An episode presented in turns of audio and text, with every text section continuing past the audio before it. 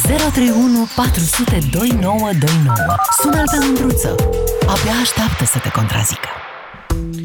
Salut, dragilor! Nu știu dacă ați auzit de sindromul copilului scuturat, Shaken Baby Syndrome. E un sindrom uh, care nu e descoperit de curând, uh, mai degrabă de curând s-a descoperit ce anume provoacă uh, sindromul ăsta, fiindcă medicii s-au mai întâlnit cu copii cu hemoragie cerebrală la ceva vreme, în primele luni de viață. Îl provoacă scuturatul de părinții frustrați că nu pot să doarmă. Deci e copilul care plânge, plânge, plânge, are colici sau știu eu ce, e supărat, e necăjit, părinții sunt fără experiență, câteodată la primul copil, alteori la al doilea și obosiți deja și nu toți, atenție, atenție, nu toți sunt în situația asta, dar cei care ajung cu copilul scuturat la spital sunt cei care pur și simplu nu mai au răbdare și încep să-l scuture să tacă. Bineînțeles, după ce probabil mai întâi au strigat la el și ăla săracul tot n-a tăcut. Că e copil, e bebeluș. Sindromul ăsta e luat foarte în serios uh, de medici și e luat foarte în serios uh, și de legislația din anumite țări europene. Pur și simplu n-ai voie să-i faci copilului tău așa ceva. N-ai voie să-l arunci în sus, de exemplu, și să-l prinzi, că asta poate să provoace niște leziuni la coloana vertebrală și de asemenea n-ai voie să-l scuturi. Asta cu scuturatul poate să ducă și la deces, poate să ducă și la o injurie permanentă a creierului și evident legislația din anumite țări europene pune atâta preț pe protejarea acelui copil, încât părinții pot să fie îndepărtați de copil, nu mai are încredere statul în ei și uh, ei pot să fie, cum s-a întâmplat cu un cuplu de doi români în, uh, în uh, Danemarca, pot să fie chiar îndepărtați cu forța, în cazul acelor doi români, a fost chiar vorba despre o arestare. Au fost arestați și copilul este acum în grija statului. Nu este un dosar închis, deci nu s-a stabilit. Justiția n-a stabilit clar că acel copil e scuturat. Părinții spun că ar fi vorba de o problemă de la naștere, copilul ar fi avut ceva de atunci și asta ar fi uh, cauza acestei hemoragii. Deși, în general, de la, uh, din momentul în care apare trauma asta, deci de la scuturat și până la uh, hemoragie nu durează mai mult de 4-6 ore, nu luni întregi, cum a fost în cazul ăsta de la naștere. Dar atenție, nu sunt eu procuror aici, nu vreau să mă pronunț, n-aș vrea să discutăm cazul acestor părinți pentru că nu este încă finalizat de justiție și n-aș vrea să-l transformăm într-un, într-o ocazie de propagandă de o parte sau de alta, adică propagandă CPFistă sau propagandă progresistă. Nu, hai să stăm pe mijloc și să vedem, să vedem de fapt mai degrabă bârna din ochii noștri. Pentru că în România, de foarte multe ori, uh, nu există prezumția de vinovăție a părinților atunci când copilul pățește ceva.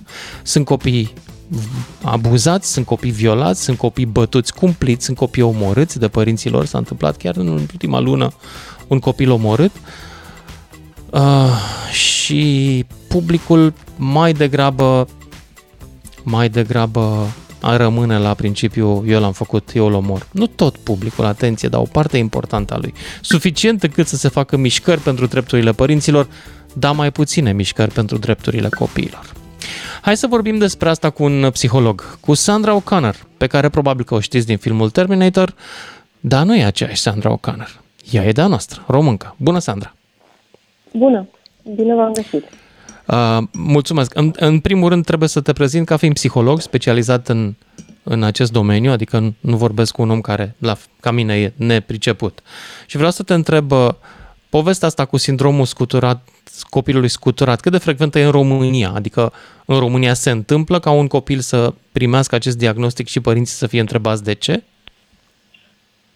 să primească acest diagnostic, cred că destul de recent a început în România, deoarece la noi, cumva, violența împotriva copiilor este, nu aș vrea să mă duc atât de departe, dar am să mă duc, e un fel de normă socială, nu? E văzută ca o parte acceptabilă a disciplinei și nu este combătută nici atunci când are loc în public. Dar, uh, mă rog, pot vorbi din experiența mea ca psiholog în Statele Unite de 10 ani de zile, unde era extrem de scrutinizat modul în care trebuie să ne tratăm, să ne creștem copiii și unde era nu puteai să, să faci aceste lucruri fără să fii tras la răspundere, deoarece acolo se consideră că înainte de a apăra părintele, pentru că ascultam și ce spuneai tu înainte, trebuie să dai întâi șansa copilului să fie într-un mediu de siguranță. Mm-hmm. Înțeleg. Um, la noi, din experiența din România sau și din experiența ta ca româncă, de ce crezi că e mai puțin important asta, viața copilului? Pentru că dacă este să analizăm puțin societatea noastră pe ansamblu, nu? Este o societate în care părinții, în, în mare măsură, au fost și ei bătuți, bătaia fiind o manieră de disciplină destul de destilizată. Nu doar atât, dar agresiunea fizică împotriva copiilor este folosită și atunci când uh, părintele își manifestă frustrarea, nu neapărat doar atunci când copilul, să spunem, mare, are un, e un factor mm-hmm. agravant sau ceva care Adică își duce pe copil nefericirea lui din altă parte. Da, e, e un mod de a încerca să-ți controlezi mediul și îți controlezi mediul cumva încercând să, să anihilezi ceea ce poate fi anihilat. Și copilul, în genere, este un, o ființă firavă care are nevoie de sprijinul nostru și nu, nu ne va ține piept, nu va putea să se apere. Acum spuneai de, de America, uh, în Europa, în țările nordice cel puțin situația e la fel. Uh, ce riscă părinții acolo care își maltratează copiii și cum răspunde societatea la astfel de povești? Păi, uh, în primul rând este o cel puțin temporar, copilul este luat în îngrijirea uh, statului și este îndepărtat de o potențială sursă de abuz. Apoi, în Statele Unite, părinții trec printr-un proces de reeducare, un fel de reparenting, în care ei pot să își reia interacțiunea cu copiii, dar într-un mediu supravegheat de un terapeut, în care uh, acesta reînvață oarecum să interacționeze cu copilul și dacă nu a fost condamnat penal și s-a dovedit că cazul nu este de așa gravitate încât părintele să nu poată să reintre din nou drepturile parentale, copilul se întoarce acasă, iar uh, familia este uh, sub observație pentru o perioadă de timp. În România avem nevoie și noi de legi mai dure de protejare a copiilor? Nu cred că legile sunt cele care ne opresc în România. Un cadru legislativ există și acum, există și telefonul pentru violența copiilor, este, sunt câteva cifre foarte simple și ușor uh-huh. de reținut, șase cifre, e 116111, în același timp se poate întotdeauna suna și la urgență. Cred că ceea ce este mai dificil aici de modificat este să educăm populația într-o manieră în care să nu mai răspundă cu toleranță atunci când văd cazuri de agresiune împotriva copiilor, când aud despre astfel de situații și să înțeleagă că această uh, atitudine de a lăsa unele lucruri să se rezolve în familie, atunci când este vorba de agresiune fizică, nu, nu e o atitudine corectă. Și că noi trebuie să încercăm întotdeauna să protejăm și să ajutăm victima, în special atunci când această victimă este un copil. Cum faci să-i convingi pe părinții violenți să nu mai ridice mână? Aici este e, e un, o muncă de echipă. Cred că sărăcia, universității de trai contribuie foarte mult. Lipsa de educație, de asemenea, consum de diverse substanțe, migrații, uh, copii care rămân singuri acasă, tot, toți acești factori sporesc oarecum riscul acesta al abuzului și al neglijării și cred că cel mai important este poate în cadrul educațional, în școli, în comunități, într-un mediu cât mai restrâns în care noi putem să, să observăm ce se întâmplă cu copiii din jurul nostru, să încercăm să intervenim pentru a reuși să educăm o societate în care agresiunea e eliminată ca factor de disciplină, sau ca factor de, de manageriere a relațiilor pe care noi le avem cu copiii. Să le rădăm puțin din demnitatea asta umană în care ei au dreptul să fie protejați și înțelegi și ascultați, de să ieșim din sintagma asta unde copiii nu trebuie să fie văzuți și auziți, să fie cu minți, să stea undeva și să ne îndeplinească doar nouă ca adulți uh, nevoile și să ne înfrumusețeze imaginea în societate. Acum ar trebui și societatea să schimbe opinia despre cum ar trebui tratați copiii. Și aici cred că e mult mai dificil să schimbi mentalitatea la nivel de masă.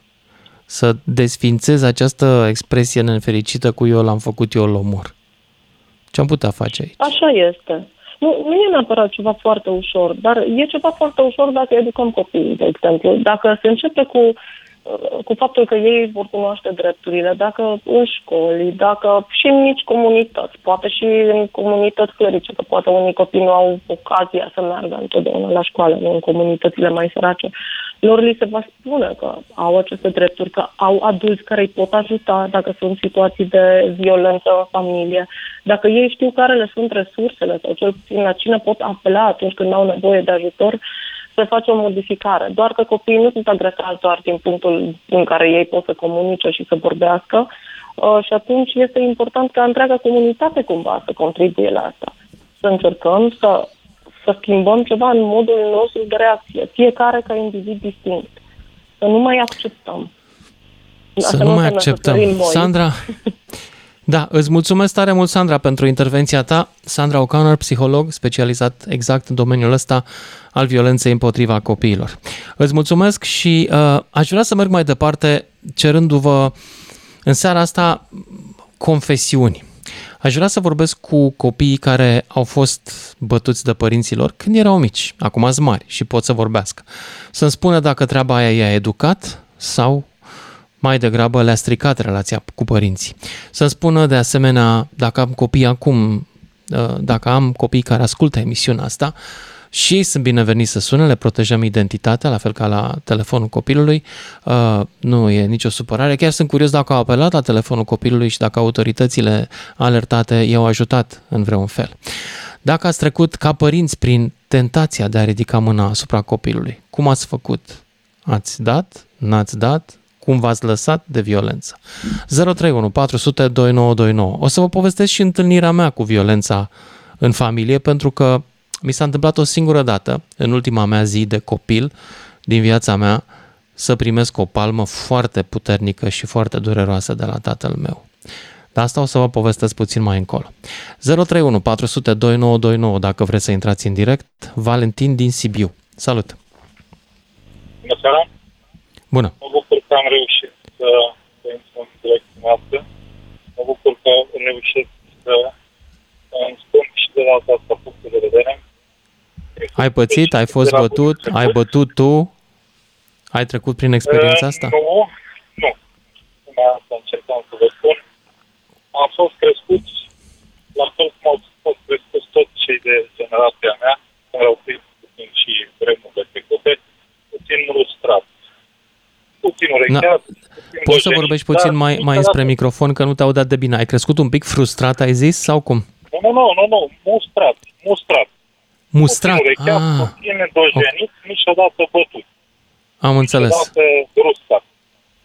Tocmai asta încercam să vă spun că mediul în care trăiești se poate modela.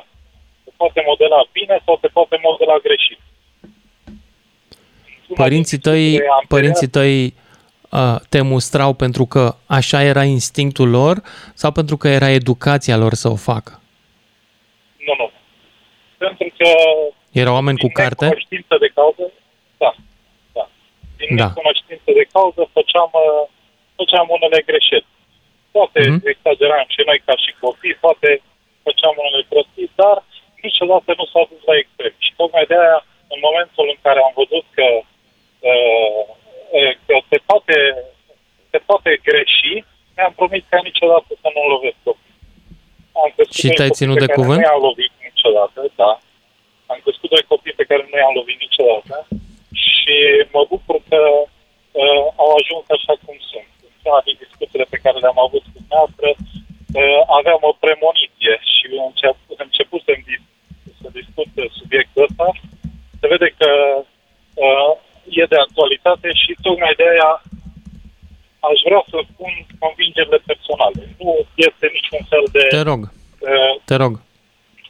Noi nu avem obligația de a face copii. Noi, în momentul în care facem un copil, avem obligația de... Copilul ăla nu se naște pentru că vrea el la noi Se naște pentru că vrem noi. Deci noi avem toată obligația pentru copilul respectiv tot respectul pentru ce a declarat uh, doamna psiholog înainte, uh, dumnei se raporta la copiii care au o judecată, la copiii relativ mari, care pot să-și uh, pot să-și ceară drepturile. Însă noi vorbim aici despre copiii care uh, sunt, sunt mici și nu au posibilitatea de a se apăra. Dacă noi, în momentul în care facem un copil, nu suntem conștienți că noi îl vrem, și noi trebuie să-i oferim totul, atunci suntem, suntem o rață pierdută. Tu descrii acum cazul ideal în care părinții sunt responsabili, îl fac pentru că și-l doresc, au ajuns să-și creeze un cuib pentru el pus la punct, adică te referi Tocmai la de asta vă clasa spuneam, mijlocie. este Hai convingerea să dau mea niște personală. cifre. Să, da, e pe opinia ta personală și tu, tu faci parte însă dintr-o clasă socială, trebuie să recunoaștem, un pic mai privilegiată, pentru că a avut acces și la educație, a avut acces și la bunătate. Dar sunt oameni care în viața lor nu se întâlnesc cu niciuna dintre aceste două și mai trăiesc și în sărăcie. Pentru ei, Îmi pare realitatea rău arată pentru altfel. Ei, îmi pare rău pentru ei, dar să știți totuși că niciun copil nu pleacă de la, de la punctul zero. Toți copiii pleacă cu bagajul pe care l-au părinții. Și din păcate, Da, exact de ce vă acord. spuneam într-una din convorbirile noastre anterioare, bagajul pe care l-au părinții în țara asta este un bagaj deficitar. Deci părinții nu sunt pregătiți să, să, să aducă pe lume copii, dar aminte să, să-i, să-i împingă în viață. Dacă nu pornești cu liniștea pe care trebuie să o oferi copilului, dacă ne uităm și regnul animal, niciun părinte, niciun, uh, nicio mamă nu-și dojenește copilul, nu-l, nu-l rănește. Totdeauna orice, orice uh, mamă, orice tată încearcă să-și protejeze copilul. Numai noi o facem asta. Și e păcat. Da, Dar îți vă mulțumesc spuneam pentru să ne intervenția ta, uităm dar la trebuie să, nordici. trebuie să merg mai departe, uh, să discutăm și cu uh, alți ascultători. 031 400 2929. Vă mai dau două cifre care sunt foarte interesante de la salvascopii.ro 38% dintre părinți recunosc abuzul fizic asupra copiilor în familie. Cealaltă cifră este 63% dintre copii afirmă că sunt bătuți acasă de către părinților. Ce înseamnă asta? Înseamnă că 2 din 3 părinți din România își bat copiii, mai rău sau mai puțin rău, depinde, mi se pare că e rău și o palmă era, chiar dacă fizic nu e atât de dureroasă. Deci, 2 din 3 și, și bat, dar numai unul dintre ei recunoaște. 031 400 2929 dacă vreți să intrați în direct. Hai să vedem ce putem face. Florin din Suceava. Aștept și poveștile voastre dacă ați Bună fost un copil seara, bătut. domnul Lucian. Salut, Florin. Mă auziți? Salut. Da, da. Uh, am intrat chiar și săptămâna trecută în uh, legătură cu dumneavoastră și mă bucur că am reușit și săptămâna asta. Uh, Mulțumesc și eu. Când am vorbit despre, despre, despre armată, am vorbit atunci. E minunat, dar hai să vorbim la subiect, că sunt minute Da, pe care asta. oamenii... Da, da, Da. da, da, da, da. Uh, sunt tata al doi copii, am 47 de ani. Uh, acasă, povestea mea... Ai fost bătut? De, de la părinți, da, foarte tare. Deci, Cine, mama uh, sau tata? Pretenții foarte, foarte mari au avut părinții la mine, adică să învăț bine. Pentru o notă, deci am fost bătut, îmi aduceam singur uh, nuiaua din fundul grădinii de salcâm cu spin și mă bătea cu, cu nuiaua. Uh, Desfăceam eu singur cureaua și le dădeam cureaua mea de la, de la Te băteau cu pantaloni. cureaua ta? Da, cu cureaua mea chiar. Eu mi-o dădeam singur. Uh, m- Am 47 de ani și chiar îmi îmi aduc așa cu greu aminte, adică chestiile astea, deci le suport foarte greu. Uh, în viața mea, de când Cum, am, am cum, băiatul da, stai care- că vreau să te întreb, câte, vreau să știu, pentru că mă interesează, pentru mine, de exemplu, palma pe care mi-a dat-o tata a stricat la 18 ani, fără o zi, a stricat Nu. Pentru, Eu la 18 pentru restul ani- vieții noastre a stricat relația. Tu ți-ai stricat relația Da. cu părinții ca urmare a bătăii, adică i-ai privit Uh, altfel? Nu, n-am stricat. Am, am tot timpul am încercat să... să a, cred că așa, a, am, am considerat că așa este viața de copil. Deci eu dacă luam bicicleta bătaie. lui taică și mă duceam, da, dacă mă duceam și cumva cădeam jos și îmi- eu îmi juleam genunchiul când m-am lovit și plângeam, el mă bătea pentru că am julit bicicleta de vopsea.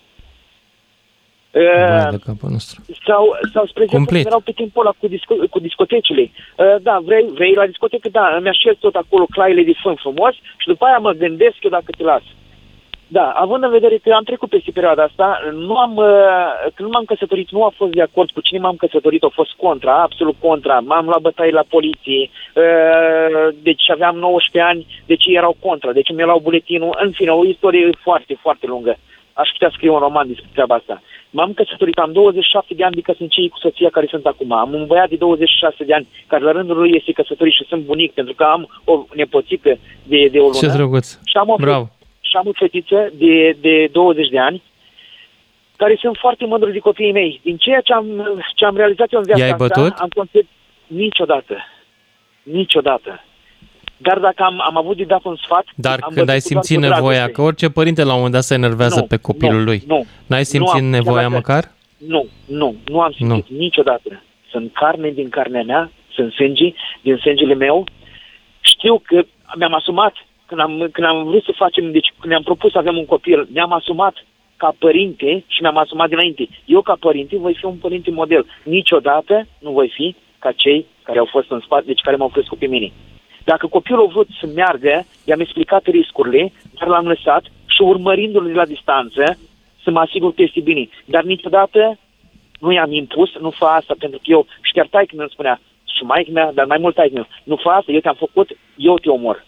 Eu să ai picioarele și te țin în beci. Cuvintele astea nu au fost. Eu cred că vorbele oh, dulci, cu dragoste. Ce rău sună, da. Da, da, da. Florin, deci am, uh, ești, ești un caz destul de rar. Psihologii spun că bătaia primită în copilărie da. e dată mai departe da. de obicei. Nu, nu, nu am acceptat treaba asta niciodată. M-am luptat cu mine însumi, adică cu, cu ce, nu cu mine însumi, cu amintirile uh, greu care au apăsat pe umerii mei și nu am făcut treaba asta niciodată. Și la fel, în căsnicie, nu ca și fi eu acum când soția nu mă aude, dar dacă nu m-ar auzi, sunt un soț model. Nu am, aveam amândoi dreptul la viață. Aveam, aveam Ia uite, suntem doi soți model aici. Modeli? Modele? Nu. nu știu cum se zice în deci emisiunea nu, asta. Nu am, nu am da. cerut niciodată. Cum, cum și eu sunt suflet și vreau ceva, așa și cel de lângă mine la fel.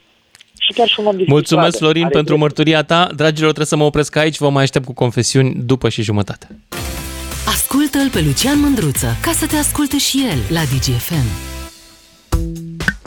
Batem copilul, cum scăpăm de potără? Cam asta este o parte din sportul favorit al unora dintre părinții din România și nu sunt puțini. Nu sunt puțini pentru că, uite, un studiu al Salvați Copiii din uh, salvațicopiii.ro, un studiu pe părinți și copii din România, spun că 63% dintre copii afirmă că sunt bătuți acasă de către părinții lor. Doar 38% dintre părinți recunosc abuzul fizic asupra copiilor în familie. Deci avem nu numai jumătate dintre acești părinți uh, bătăuși, sunt și bătăuși, jumătate dintre ei sunt și mincinoși. Ceea ce, cum să zic, cam vine cu caracterul. Dar ce e mai trist este că 20% dintre părinți, hai să zicem că mulți o fac pentru că sunt scoși din răbdări, deși n-au scuze. Dar unii o fac pentru că ei cred că asta e o metodă de educație. 20% dintre părinți apreciază pozitiv bătaia ca mijloc de educație a copilului. Urecheal, lovit cu palma, adică aceste corecții pentru care părintele consideră că nu e cine știe ce e minoră, um, nu le, nici măcar nu le pune la abuz fizic părintele respectiv. E ceva, ca să zicem așa, tradițional. Hai să vă aud pe voi dacă aveți povești, dacă aveți poate părinții de astăzi care se gândesc să ridice palma, poate dacă aud poveștile unor foști copii, actuale adulți, care au rămas cu ceva dureros după experiența de a fi bătuți în familie, poate că se gândesc de mai multe ori dacă să facă asta copilului lor. Mă gândesc că poate să fie pur și simplu un efort educativ să povestim ce ni s-a întâmplat nou. Începem cu Adi din Timișoara. Salut, Adi! Salut, Lucian! O seară liniștită români! Încă un Seara subiect bună. frumos și demn de respect. Așa este. Ia zi, uh, te-au bătut? Nu te-am auzit. Te-au bătut părinții? Lucian, de ce să mint? Mi-am mai luat-o și eu. Da. Dar mai mult m-au durut uh, mustrările care, decât palmele. Am mai luat-o, recunosc. Uh-huh. Uh, și nu mi-a făcut plăcere. Dar uh, ce? eu... Uh, ce, ce ți aducea bătaia la tine în familie? Adică pentru ce o luai? Uh, de exemplu, plecam să fac baie la tine și nu anunțam. Plecam la strand și nu anunțam. Uh, uh-huh. uh, lucruri care acum le înțeleg. Ca adică acum mai faci același lucru cu copiilor tăi? Uh, nici nu pot să concep ideea. Așa ceva nu există. Uh, fiul meu, care acum cred, sunt convins, adică că mă ascultă, că exact înainte să începe misiunea, l-am sunat eu undeva la schi uh, și l-am rugat să intre în direct uh, și a spus că nu. Uh, mm-hmm. A luat o singură pălmuță de la mine pe la vârsta de 3 ani. Una mm-hmm. și mhm. ultima. Pentru ce? Uh, pentru că era curios să bage degetele în prunjitorul de la curent. Uh, mm-hmm. Crede-mă că m-a durut pe mine mai tare decât pe el. Aia a fost unica și ultima, clar, indiscutabil. Iar chestia între mine și fiul meu, care e cel mai ai bun simțit nevoia, meu, Ai simțit nevoia să fii un părinte mai bun din perspectiva da. asta decât părinții tăi? Da, da. Da. Și rugămintea mea, dacă fiul meu mă aude, să fii și tu la fel cum am fost eu cu tine. Cu copiii Îi lui. doresc, da. uh, îi doresc să... Și, dar sunt convins, sunt convins că va fi și el la fel ca mine. Lucian, uh, în casa întâi, uh, fiul meu mi-a scris un bilet. Am ajuns acasă pe la două noaptea, uh, am citit biletul în casa întâi. Biletul este și acum la mine în portofel și va muri aici, uh, în portofel. Ce scrie? Uh, Poți să ne spui? Dar bineînțeles. Eu eram obișnuit să îi aduc, l-am obișnuit să-i aduc când veneam uh, din cursă, suc. Acel suc din Germania, de pe unde îl găseam, de pe unde umblam. Și ajungeam seara, urcam la el în cameră și puneam sucul lângă pat. El dădea cu mâna pe lângă pat, în momentul când găsea sucul, uh, știa că sunt, am ajuns acasă. Uh, Este un ritual care îl respect și astăzi. Uh, În bilet scrie așa, uh, Adi, te rog, când vii acasă, când ajungi acasă, să-mi pui sucul lângă pat. Te rog, răzi. Este biletul la mine în portofel. Uh, Ce drăguț. acolo va fi. Eu cu fiul meu uh, nu există certuri. Uh, dialog. Greu de crezut, poate, dar îl respect de când s-a născut. Mi l-am dorit. Uh, Sunt în jurul tău și părinți care nu sunt așa, care bat? uh, din păcate și e trist, așa este. De ce Eu o fac? Cu fi, uh, nu, e greu de înțeles. E greu de înțeles. Partea, partea uh, reversul medaliei va fi, din păcate, pentru ei, pentru că uh, Ai luat vreodată Nu. apărarea unui copil bătut de părinți? În public? uh, nu, n-am avut ocazia. A, deci nu te-ai Nu. întâlnit cu situația asta. Nu, nu, nu, dar... uh, Pentru aș că eu am face. văzut situația asta și mărturisesc că și eu sunt partea problemei. Nu am îndrăznit să intervin. Deși ar fi trebuit. N-ai Da, dreptul așa să-ți este. bați copilul nici în public, nici în privat. Ar fi trebuit să-i spună lui ea, băi, e ilegal ce faci tu. N-am putut. Și pe mine m-a condiționat cultura asta toxică în care unii dintre noi am trăit, care spune, eu am făcut, eu am dreptul să-i fac ce vreau. N-aș- mm, Cea mai mare prostie. Bătaia ruptă din rai. Altă prostie. Dacă copilul... Mhm. uh, Da, da, dacă există dialog, și există înțelegere și respect, respectul este de bază. Dacă există respect, imposibil să, să se ajungă la conflicte. Este imposibil. Eu Adi, îți spun- mulțumesc pentru povestea ta, dar trebuie să merg mai departe. Sper să intre și uh, copiii de altă dată bătuți uh, care să-mi povestească. Mă interesează și cum evoluează relația cu părinții după bătăi. 031 400 2929. Cine vrea să intre în direct despre copiii bătuți de pe vremuri și copiii bătuți de azi, despre motivele pentru care suntem una dintre cele mai violente țări din Europa în ce privește relația părinți-copii. Trifan din Târnăveni. Salut! Bună seara, domnul Lucian. Bună! Eu am mâncat bătaie, să vă spun cinstit, în anul 1968 am terminat clasa 8 în Târnăveni și am ursit la școala profesională în Moinești, școala profesională de petrol Moinești. Atunci s-a înființat școala. Eram din toată țara. Aveam Mhm. un director, aveam un director și acum țin minte, îl chema Arion Ionel. În Așa. fiecare, poftiți? Așa, povestește-mi. în fiecare uh, joi, din cursul săptămânii când mergeam la școală, dacă aveam un patru și până săptămâna viitoare nu îl recuperam, vă dau cuvântul meu, poate mă aud de foste mei colegi, Hulcu Strifan din Târnăveni, poate din toată țara am fost acolo noi, uh, colegi. Venea cu cureaua de, de ventilator, de la, avea el o curea de ventilator și ne dădea în palmă. Asta Curea de ne dădea- ventilator din aia de mașină? da, da, da, da. Trapezoidală. Vă dau cuvântul meu. de la Aia e noi. o treabă, da, e grea, e dureros să...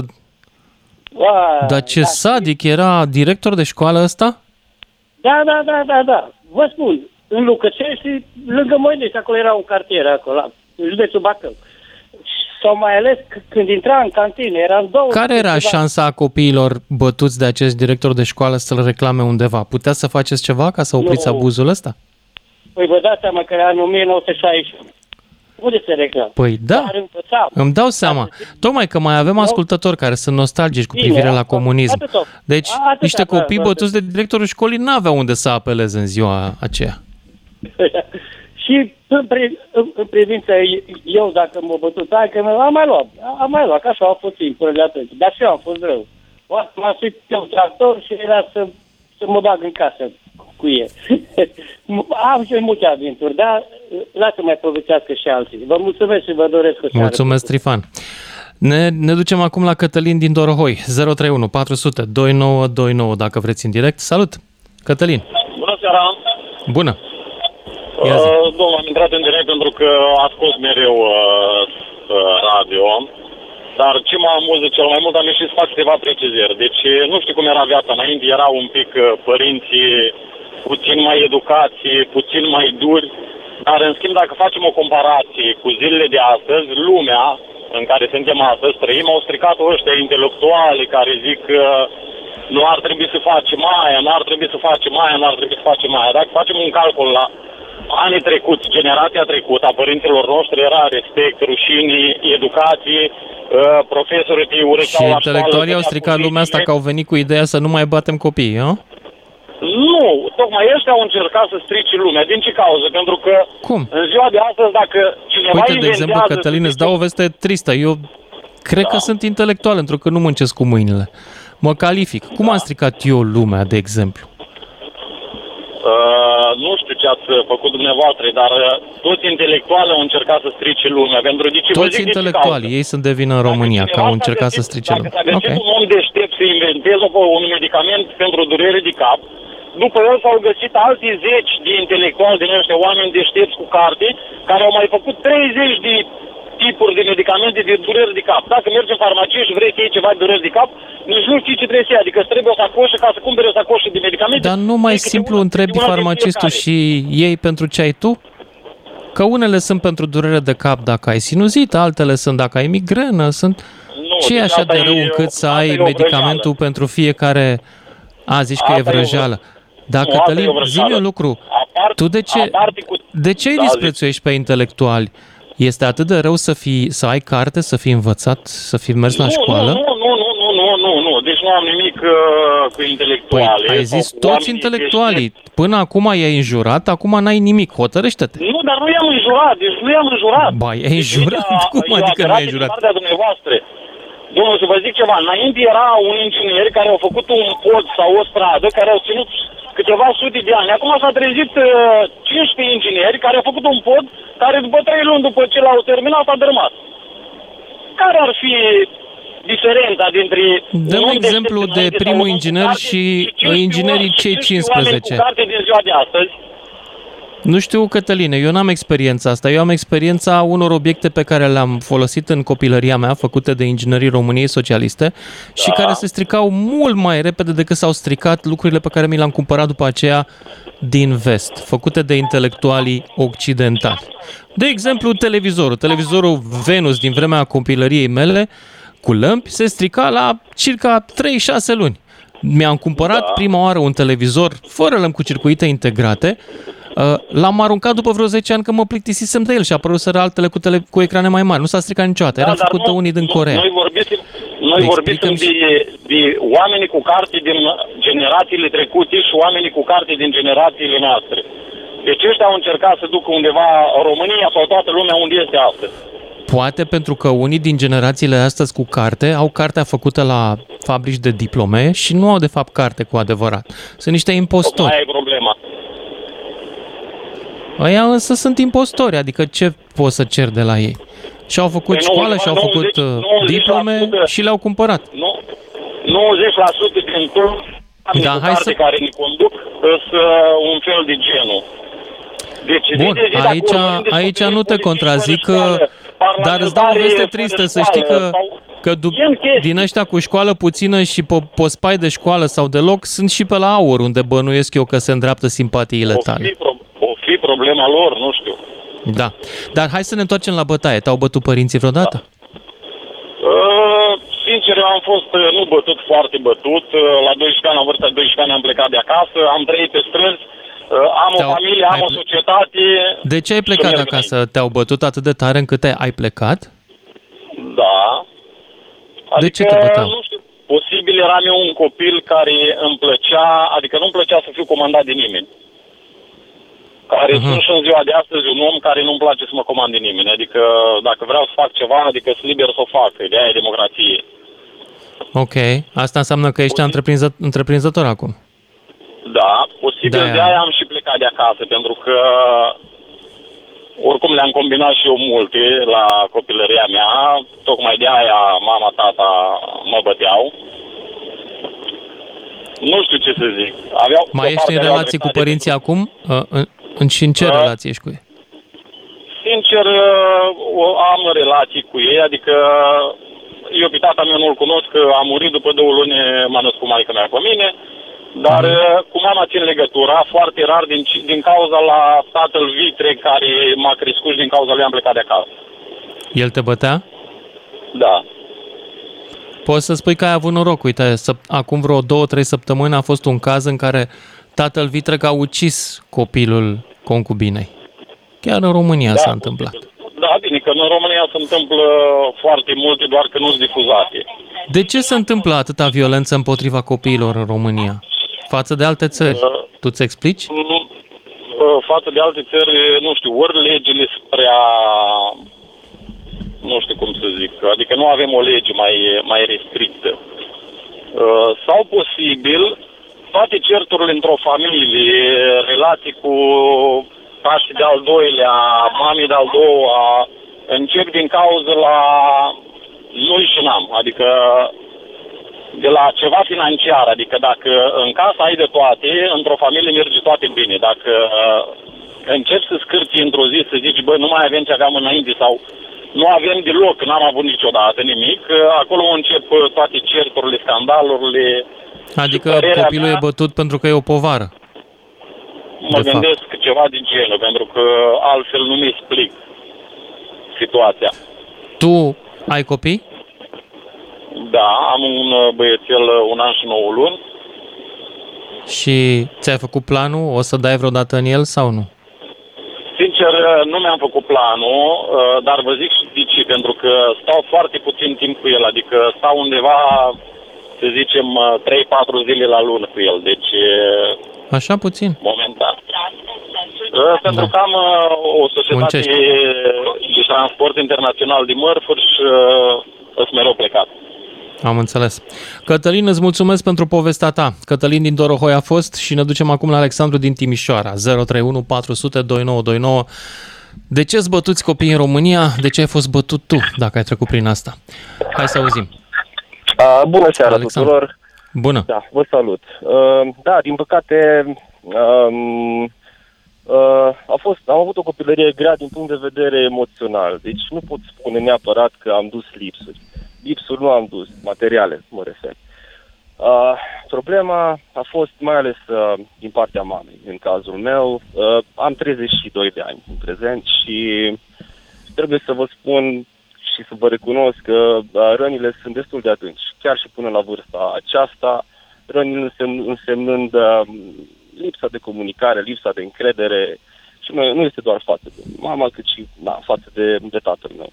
Um, din păcate, da, De, așa este. la ce vârstă te-au bătut? De ce te băteau? Poți să ne dai niște detalii? Uh, Din, la vârste foarte fragede și am câteva bătăi care, din păcate, chiar și în prezent le țin, le țin minte foarte bine, deoarece au fost destul de crunte. Deci au fost uh, niște bătăi care eu, adică personal, n-aș putea să le să, n-aș putea să îmi bag copilul în așa De ce te băteau? Care era lucru care Uh, uh, din pornea păcate, scânteia? uh, eu, da, mă scuzați, cu tatăl meu n-am avut uh, tangență, deoarece uh, el s-a sacrificat oarecum pentru a munci în străinătate, tocmai pentru a ne oferi un trai decent, să nu avem lipsuri și așa mai departe. Din punctul acesta de vedere eu îl apreciez și îl respect și nu pot să am neapărat o așteptare la o comunicare prea bună cu el, pentru că na, de așa natură este situația.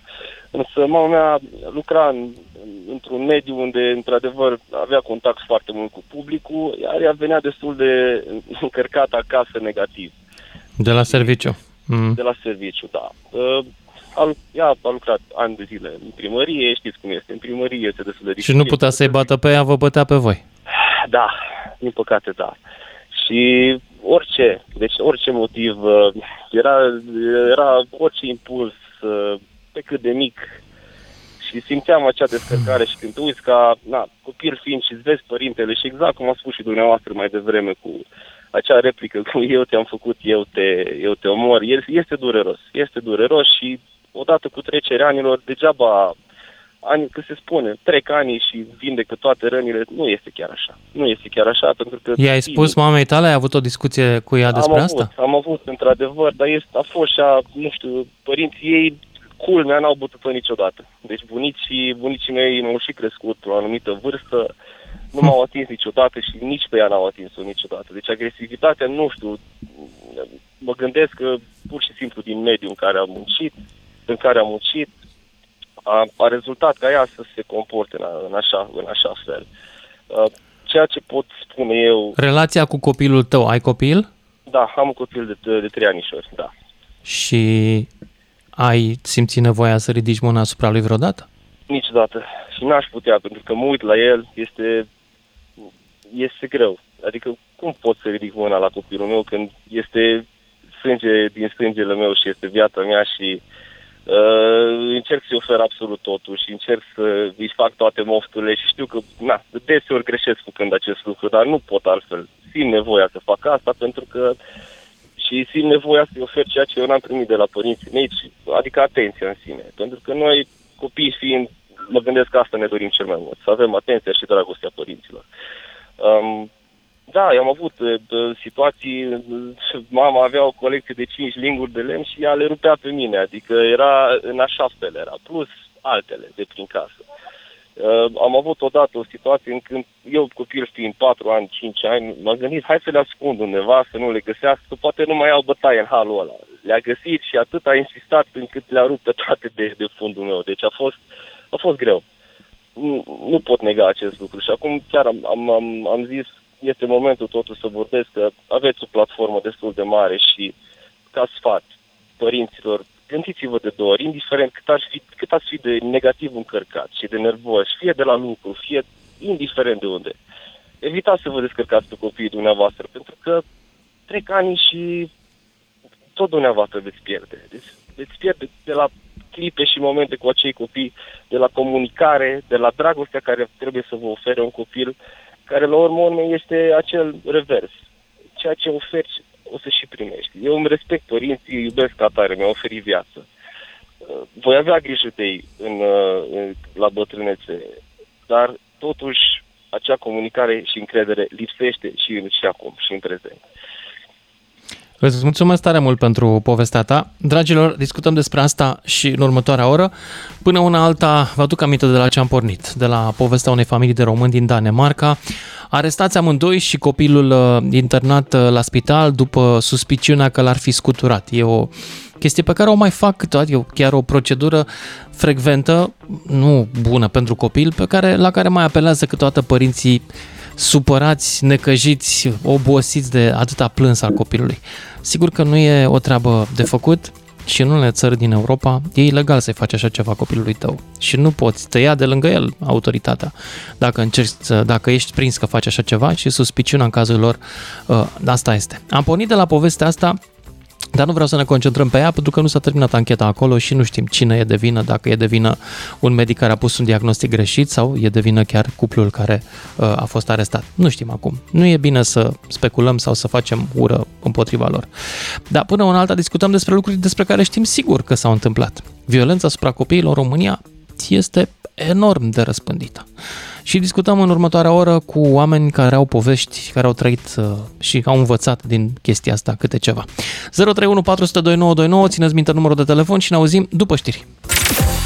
Lucian Mândruță e la DGFM pentru un final de zi așa cum vrea el să ai.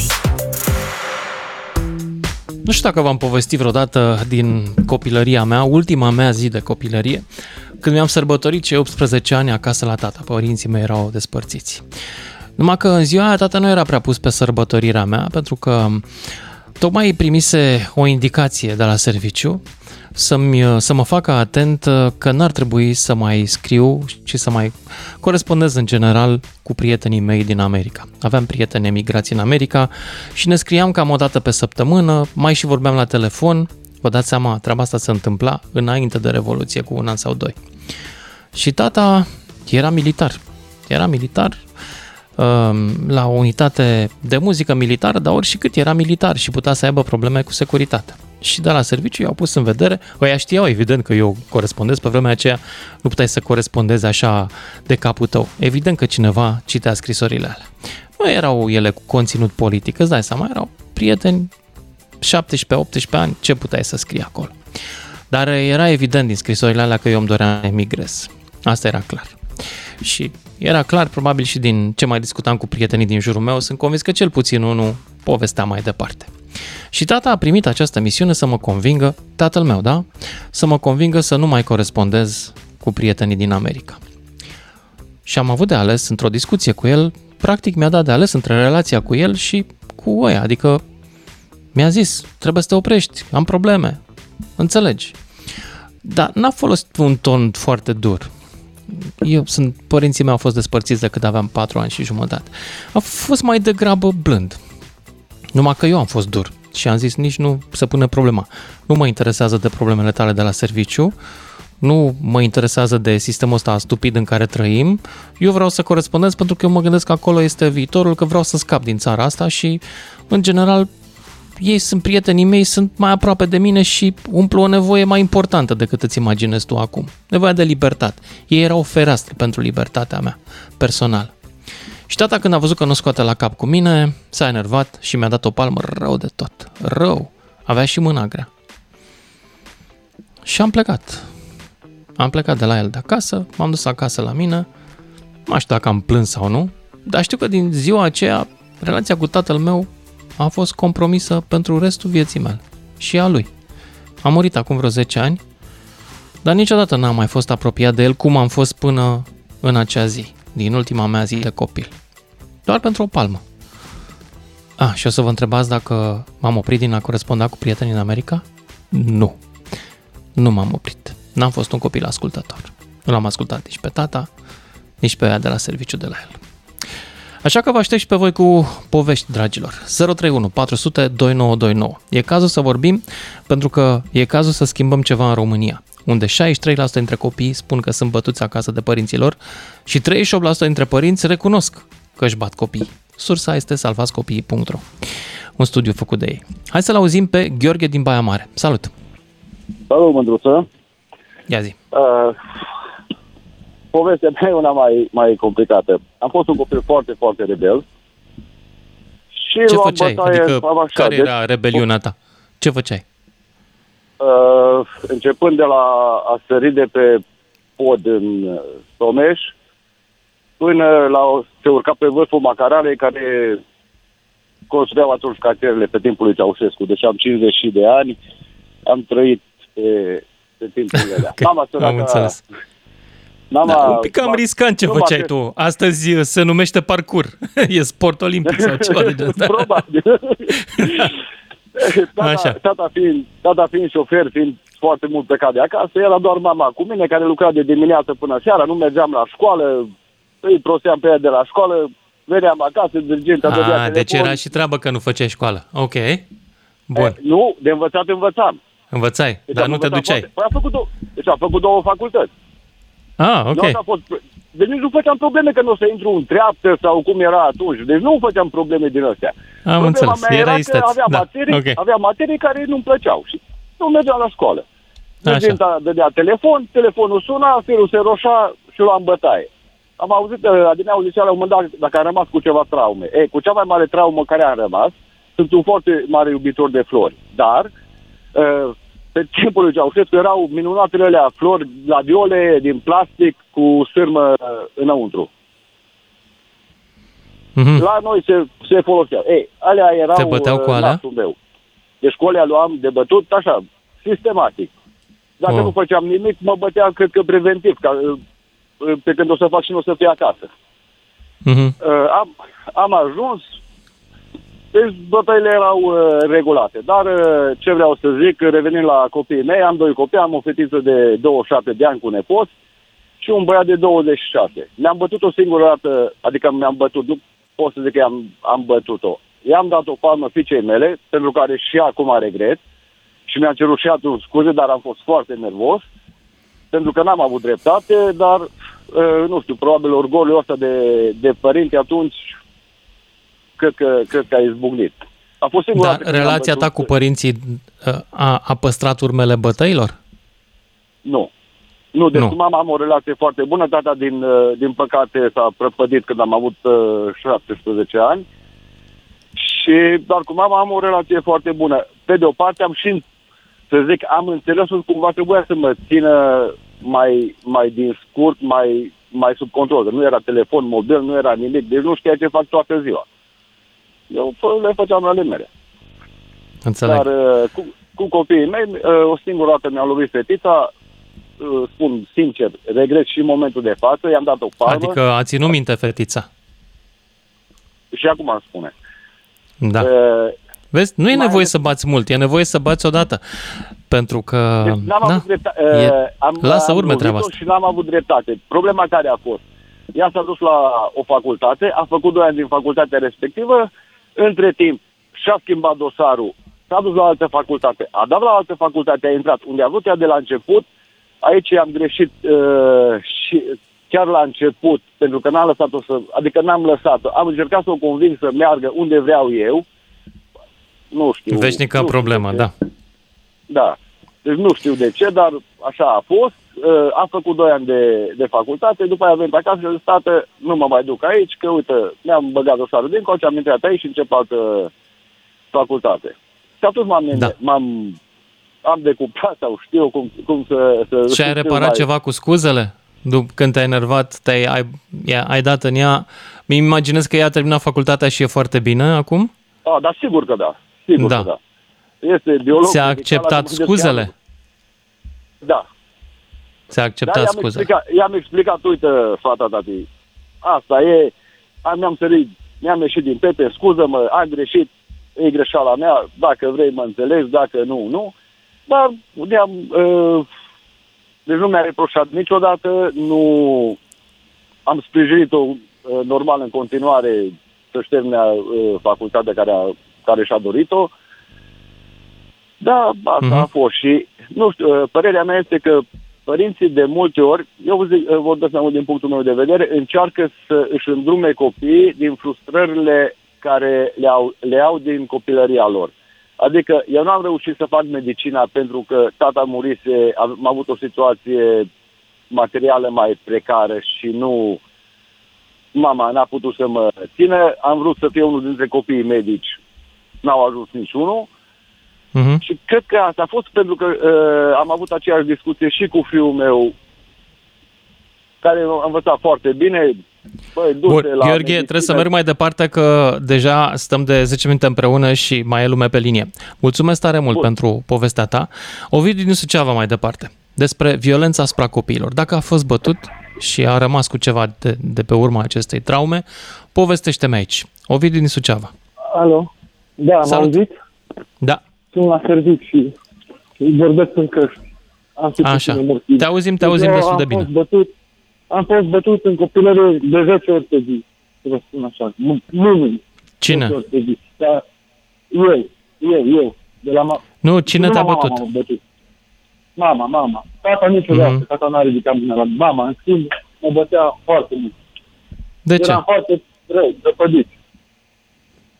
De ce? Eram Ovidiu. prăpădit, am De ce te eram bătea, copil Ovidiu? Și am Mă luat un auzi? cal de la cineva, l-am bătut pe cal, a murit calul și m-a enervat mama foarte tare, m-a bătut. Și cu copiii eram agresiv, oricând mi-a explicat, m-a a spus că mult în școală de corecție, oricând mi-a făcut, nu, nu, nu putea zi, nu putea să, eram foarte rău. Înțelegeți? Înțeleg. Eu cred, nu am o ciudă pe ea să m-a bătut, îi mulțumesc că m-a bătut, că m-a făcut în mine. Sunt alți copii care nu știu să Adică dea de zici că respect bătaia sau de ta- asta. Te-a făcut om? Da, eu, părerea mea asta este. Dacă nu eram, nu mă bătea, nu știu, explica ei, poate eram un drogat sau un... Deci, deci Și acum ești bine. Îmi dădea cu palma. Îmi dădea cu palma cu mielit, adică asta nu înseamnă Eu că nu sunt foarte mă sigur că omorâ, ești nu. bine, pentru că acum când îmi povestești, pare că încă mai simți durerea aceea a bătăii de la mama. Foarte puțin, foarte puțin o simt. Dar nu, nu, nu vreau să o acuz, vorbim. vorbesc cu ea, nu am uh, relație așa, cum să vă zic, Tu ți-ai bate copiii, Andrei? Mai departe? Eu, da, dacă aș avea un copil și ar fi rău, așa cu palma la sus, la pamper sau peste minute, nu cred că nu l-aș bate să-l învinetesc sau știu eu chestii de genul, dar dacă aș vedea că spune dau trei ori la sus, Eu vezi, înseamnă că nu ți-a făcut chiar atât de bine, pentru că văd că tu deja n-ai un copil, dar ai planul să-l bați sau te gândești să faci asta. N-a făcut decât să transmită violența mai departe, violența mamei. Asta, cum să vă spun, dacă dai o palmă la sus, nu cred că moare din chestia asta sau să rămâne șocat pe viață sau chestii de genul. Înțelegeți? Nu am zis că moare din chestia asta, dar violența nu e acceptabilă în nicio formă la nicio vârstă. Asta știm deja. Asta nu, asta nu e violență. Înțelegeți? Da. Nu e violență, că dai o palmă la sus. Descrie violența. De unde începe violența la tine? Știi că un copil mic, dacă îl scuturi un pic, poate să facă hemoragie cerebrală? Ăsta este sindromul copilului din Danemarca. Are hemoragie cerebrală. Poate că nici părinții lui n-au considerat că asta este violență dacă îl scutură un pic. Nu sunt sigur că au făcut-o. Medicii de acolo suspicionează asta. Nu vreau să-i acuz în niciun fel, dar mulți alți părinți și din România și din alte țări da, fac asta, eu. cred că nu e violență și copilul ajunge rău. De unde începe violența după tine?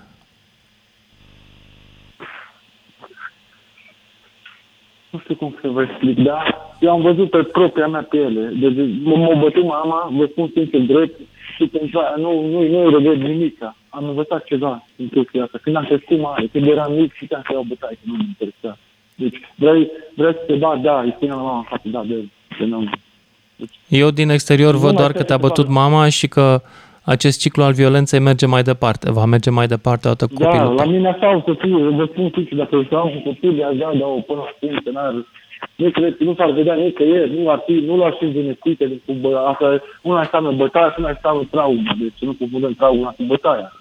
Îi dai o palmă la fund, nu cred că pătește absolut nimic. Copilul sau nu, nu vede nimeni că bătut sau că uite, îl bat cu lingura de lemn sau cu duciu sau cu bătă sau cu nu știu ce, atunci da, aia cu aia nu de acord. Văd că știi toate metodele. Sau, tu ai pățit-o și cu păi, biciu și cu lingura de lemn? Am pățit tot, tot, tot, tot, tot, tot. Am fost, mă dezlegat în pielea groasă să mă scoată afară în drum, să nu mai aștept să facă cu mine, să mă vadă toți copiii. Deci am fost, să te să mulțumesc.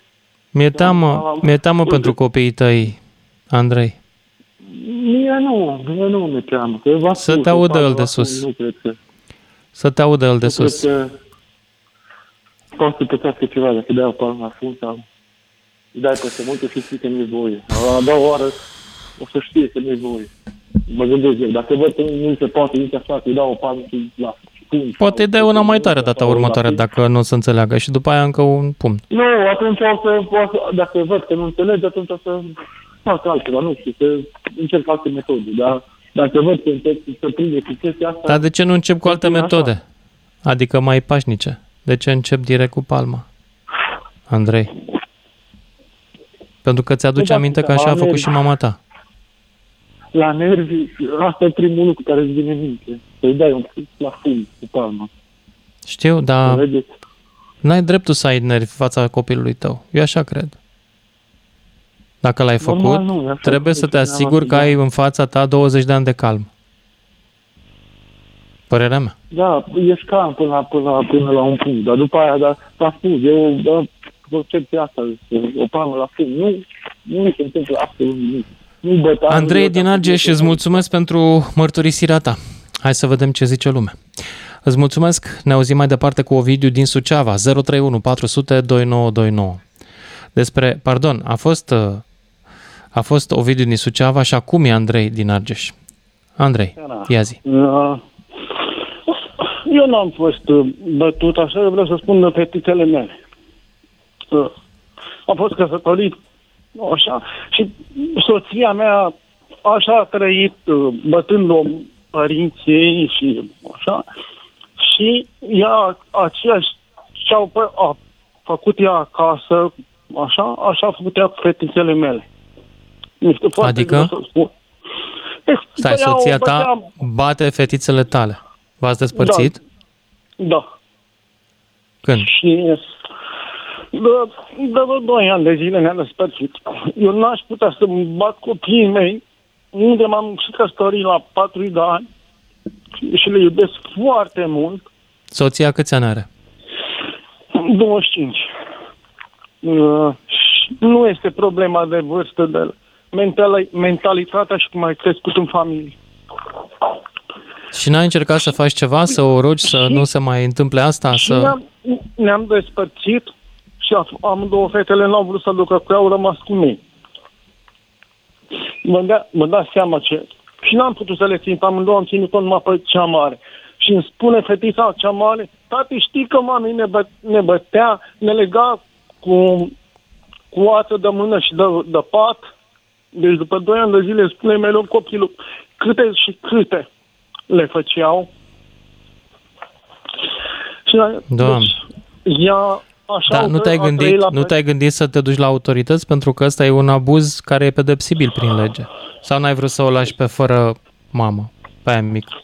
Mm, Da, da, mai ne-am despărțit de 2 ani de zile și cea mică este la ea și din unul, două săptămâni noi au la mine și îmi spune că o bate mami, că o...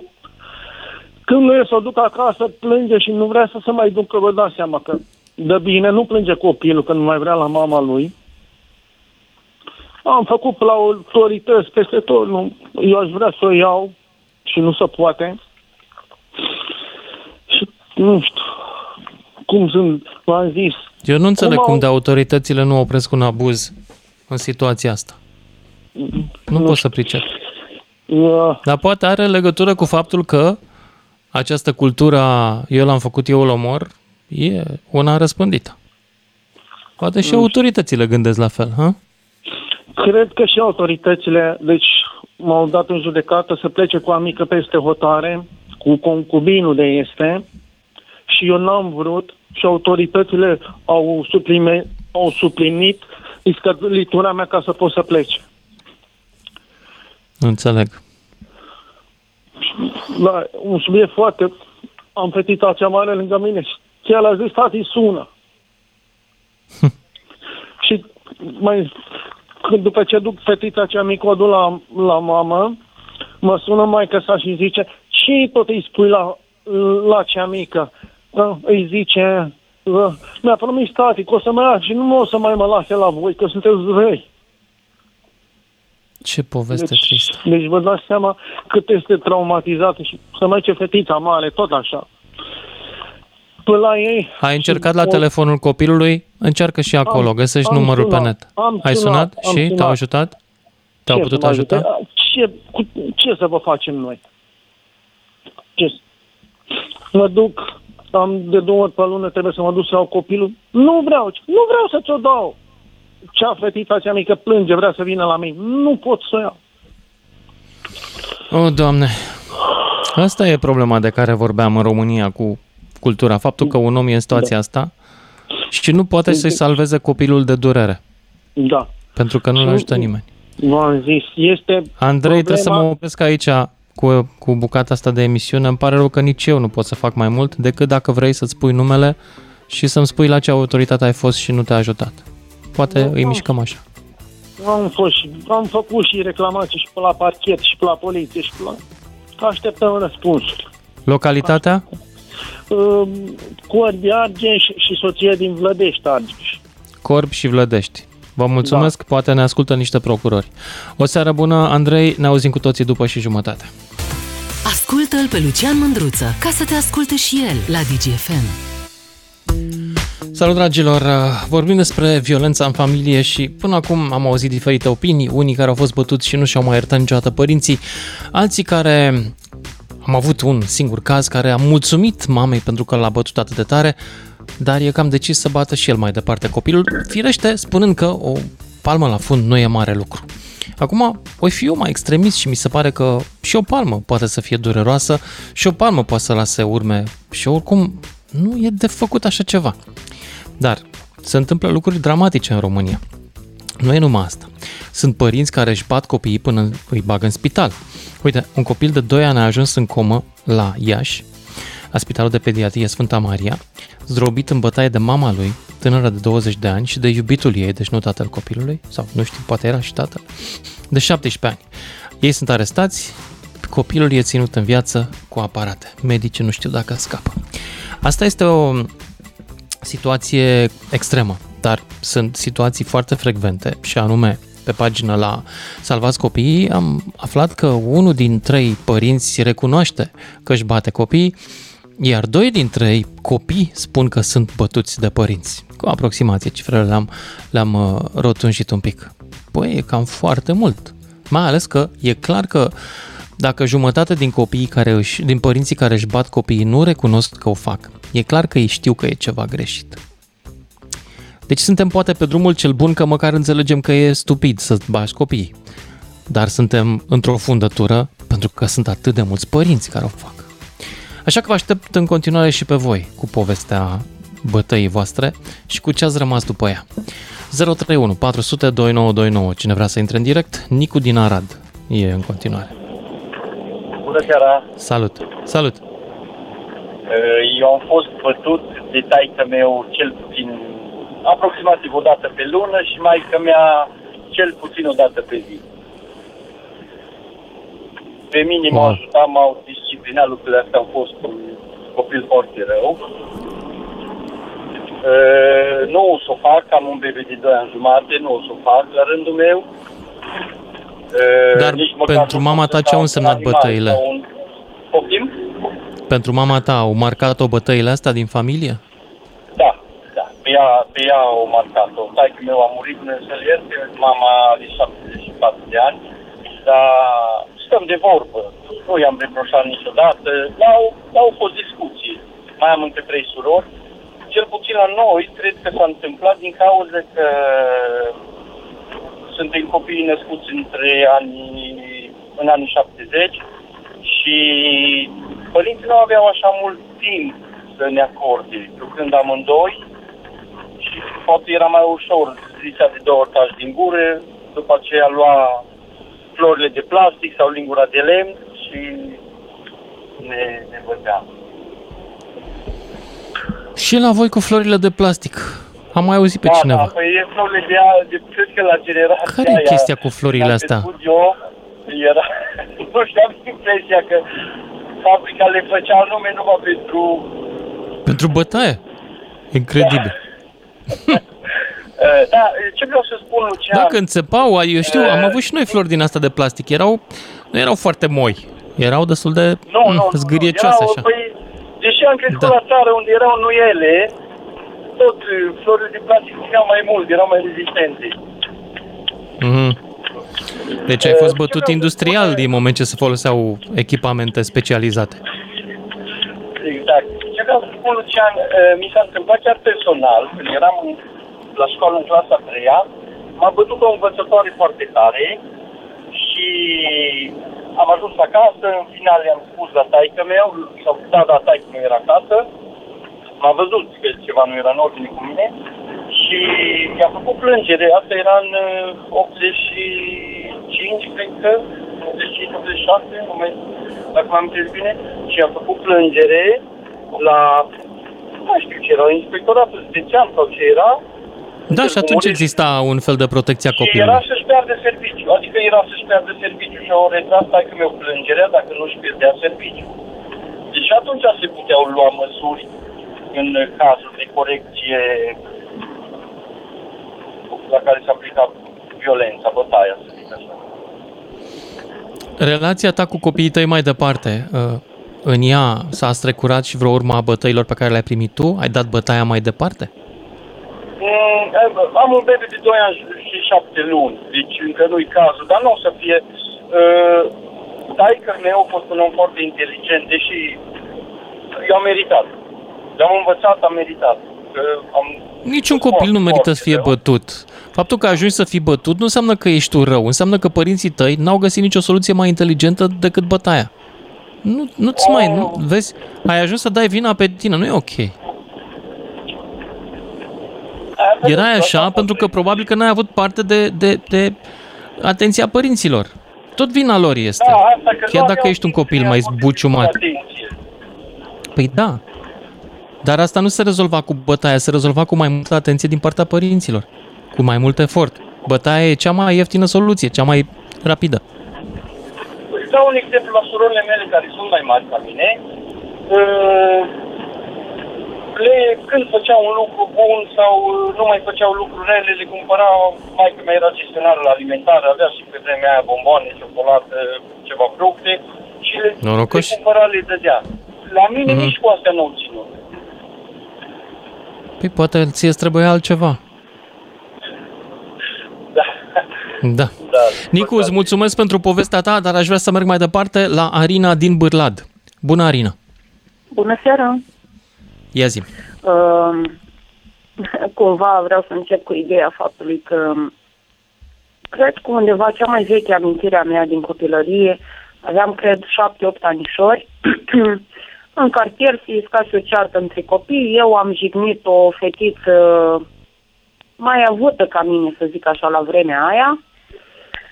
Când am văzut-o pe mama venind de la muncă, știam că mama fetiței respective cu care eu avusem, avusesem probleme, știam că îi va spune mamei mele de pățania din ziua respectivă.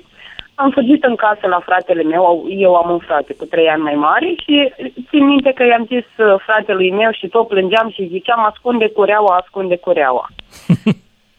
Dar nu știu de ce, Bun domnul instinct, ce am așa. văzut, ideea este că eu nu țin minte ca mama mea să mă fi bătut vreodată. Nu țin minte ca mama să-mi fi dat măcar o palmă în toată copilăria mea. Dar pe asta o ții minte cu ascunde cureaua. Exact, asta o țin minte. Țin minte că mama a intrat în casă, i-a povestit fratele meu că, că eu tot plângeam și ziceam lui ascunde cureaua, ascunde cureaua și mama a început să plângă. Uh, am ajuns la o vârstă destul de matură. Am 30 de ani de acum. Și nu te-a Am mai un bătut, băiețel. nu? Când a văzut că tu ești speriată, nu te-a mai bătut. Deci am ajuns, uh, au fost momente în viața mea când uh, îi reproșam mamei că nu am fost bătută la timpul potrivit. De ce?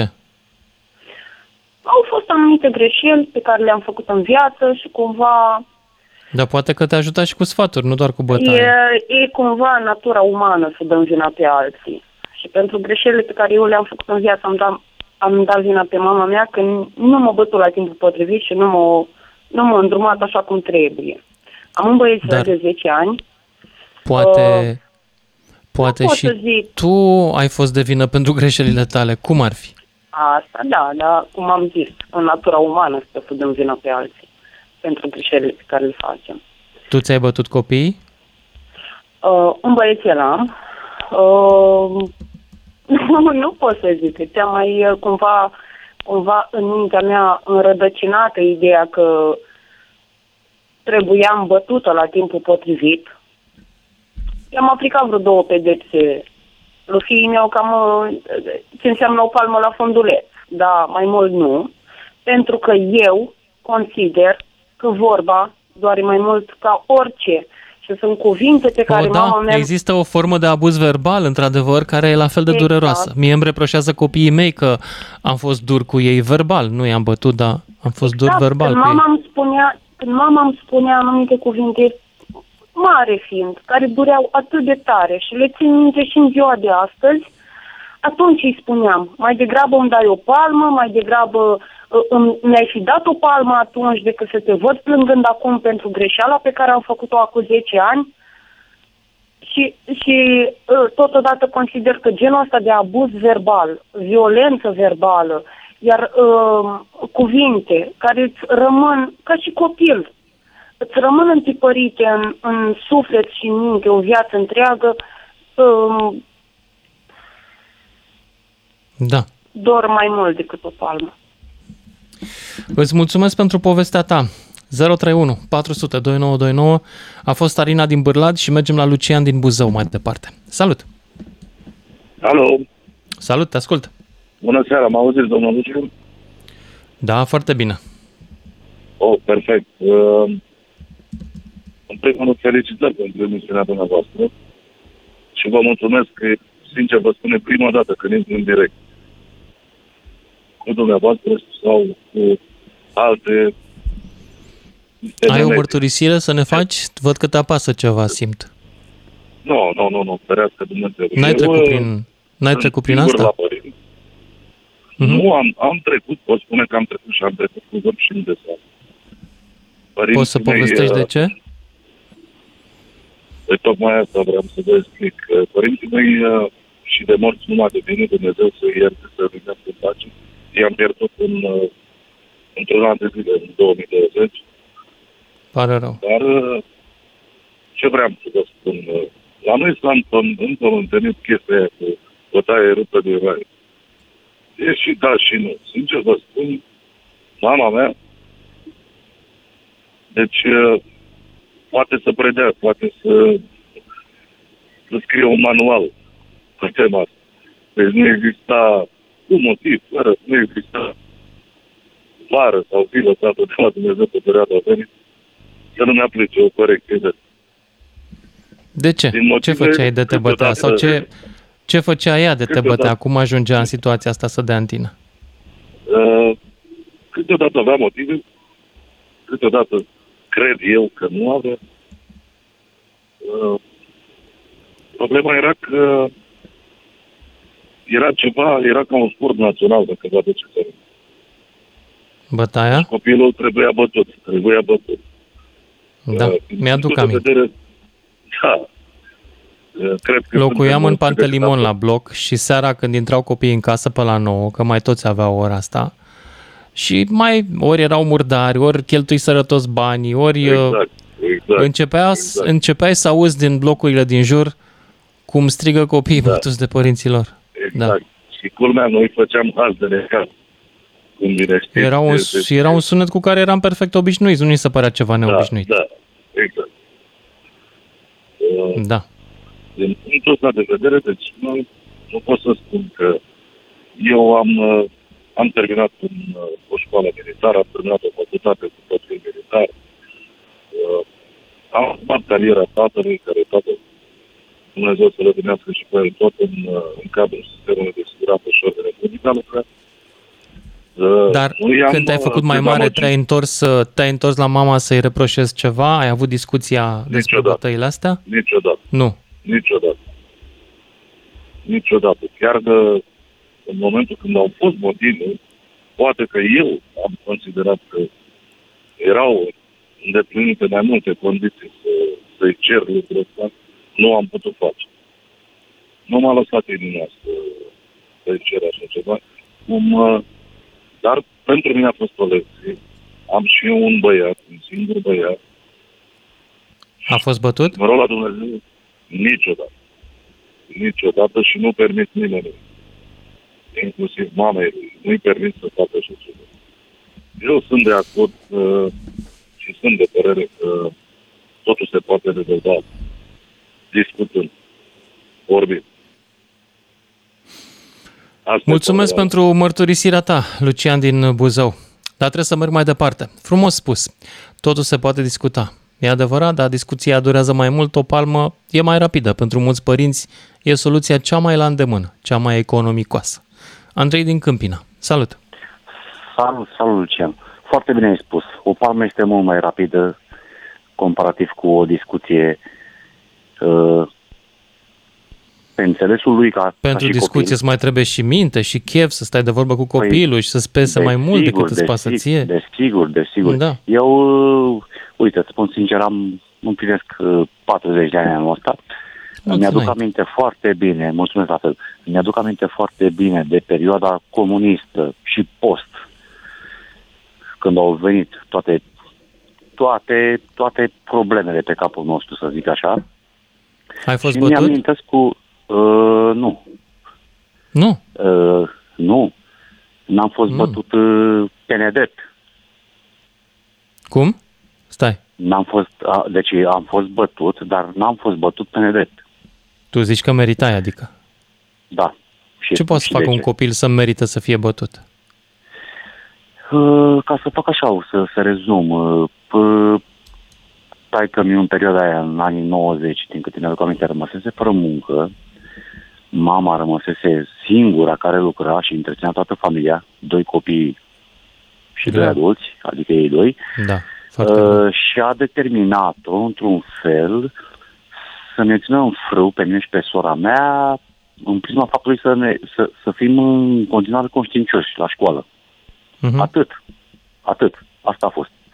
Și foarte bine a făcut pentru că... Și uite, atunci la vă bătea ca să 14 fiți ani- conștiincioși? Dar nu ne bătea. Nu, st- nu atenție. Ah. Am primit o singură dată bătaie de la mama pentru că dintr-un elev de media 8-9 intrasem fără să vreau la 14 ani într-un anturaj urât. Mhm. Urât. Asta cu Dar am nu intrat te fără să gândi. vreau într-un anturaj... Iată-mă, într-un dar e- anturaj fără să vreau, adică m-au scăpat de mână având în vedere că Da. nu s-au mai ocupat, a- ne-au scăpat de mână Da. pe noi, știi? Adică nu mai aveau timp să se ocupe de noi, că erau cu muncile, cu să procure hrana de zi cu zi și așa mai departe. Mi imaginez. Însă, ce vreau să subliniez, dacă îmi dai voie, uh, mi-a priit. Dar nu te gândi că la bătăi, tot gen palmă la fund, uh, nimicuri, adică. Și mai mult verbal, mai mult verbal. Mai mult verbal, adică Adică chiar uh, a fost o motivație fantastică în viață, după care uh, mi-am dat seama că da, nu e un drum bun de urmat și trebuie să mă țin de școală pentru că eram un eminent. Și sunt. Bine, nu mai sunt acum că nu mai sunt elev sau student. Însă, uh, ce vreau Bun, să trebuie să mă subliniez, opresc uh, aici, mai am 10 secunde. Îți mulțumesc pentru mărturisirea ta. Dragilor, cum ați văzut, am avut măcar 2-3 oameni care au zis că bătaia a fost bună. Deci, vedeți, asta cu bătaia ruptă din rai se duce mai departe, inclusiv prin copiii care au pățit-o când erau mici. Va fi greu să scăpăm de mentalitatea asta, fiindcă o ducem cu noi din generație în generație. Și mulți nici nu realizăm cât e de greșit. O seară bună, probabil că e doar părerea mea. Vă respect și pe a voastră. Ne auzim mâine. DGFM